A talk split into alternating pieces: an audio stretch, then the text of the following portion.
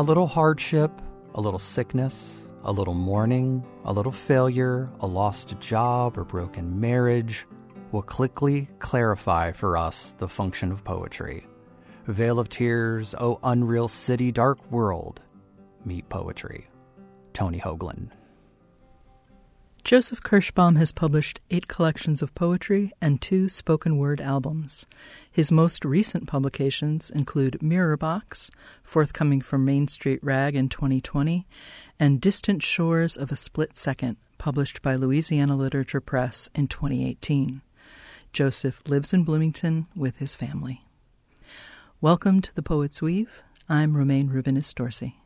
Joseph, what poems have you brought for us today? I don't look like myself today.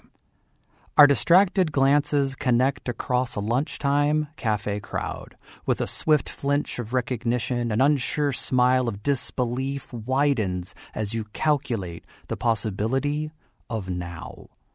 Gasp as if you have seen a ghost.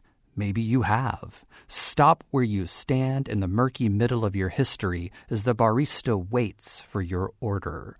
Wait for me to have an equivalent reaction. Finish the sentence you haven't said yet. Start to speak. Expect to find each other in the dense fog of a shared memory. Then realize you're alone. I don't know who you are.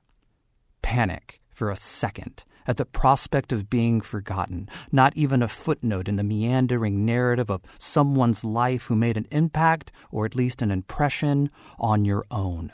Step back into this moment with a stranger who isn't aware that we lost cabin pressure, but oxygen is flowing again. Take a breath as we arrive at the other side of the stunted exchange. This misplaced person who casts a similar shadow as me has not traversed whatever chasm of time and space so they could be standing, happenstance, in a coffee shop. But for a few swift heartbeats, miracles still existed. I thought you were someone else, you say. That's okay. I often mistake myself for someone else, too, I say. We part ways. The end feels abrupt, as if there is more to say. The conversation feels unfinished, but I don't think it's the one between us right now. We forgive you. Crushed under your stained green sneakers, close enough to smell perspiration mixed with gasoline and disappointment. Whirling blades mutilate us, but that doesn't quell our mob scene pull at our stems as if those are our throats, rip our bodies to shreds, but this doesn't kill us. You will have to dig deeper than that. Force fed poison we are helpless to swallow, our mouths perpetually open, can't eradicate all of us. Those left grow resistant, angry, rage against a world that blows off our soft heads with a gentle breath and makes a wish. Go ahead. Smile at the neighbors as they drive by. From the car window, your wave resembles a casual greeting, not an SOS from a sinking ship, dry drowning on the locked shore. We know why you were out in the harsh summer sun, can almost hear your skin burning from here. The inevitable melanoma festers. Get this one thing right, you plead with yourself, without saying anything. Everything else can stay broken. You forget. We are always listening. Remember, we don't care about your needs. We didn't intend to be a metaphor lurking in your lawn in the middle of your life, but here we are. You don't need us to tell you that you are a failure. We do it anyway. Still waiting.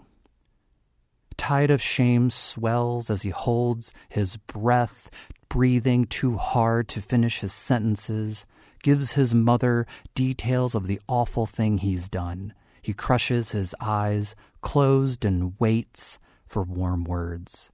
He is lost at sea or just unable to see the shore, drowning either way. He asks her if he will still get into heaven. She says, That will be up to God.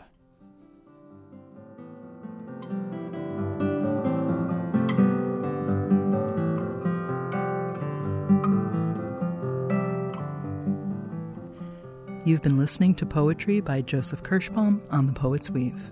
I'm Romayne Rubinas Dorsey.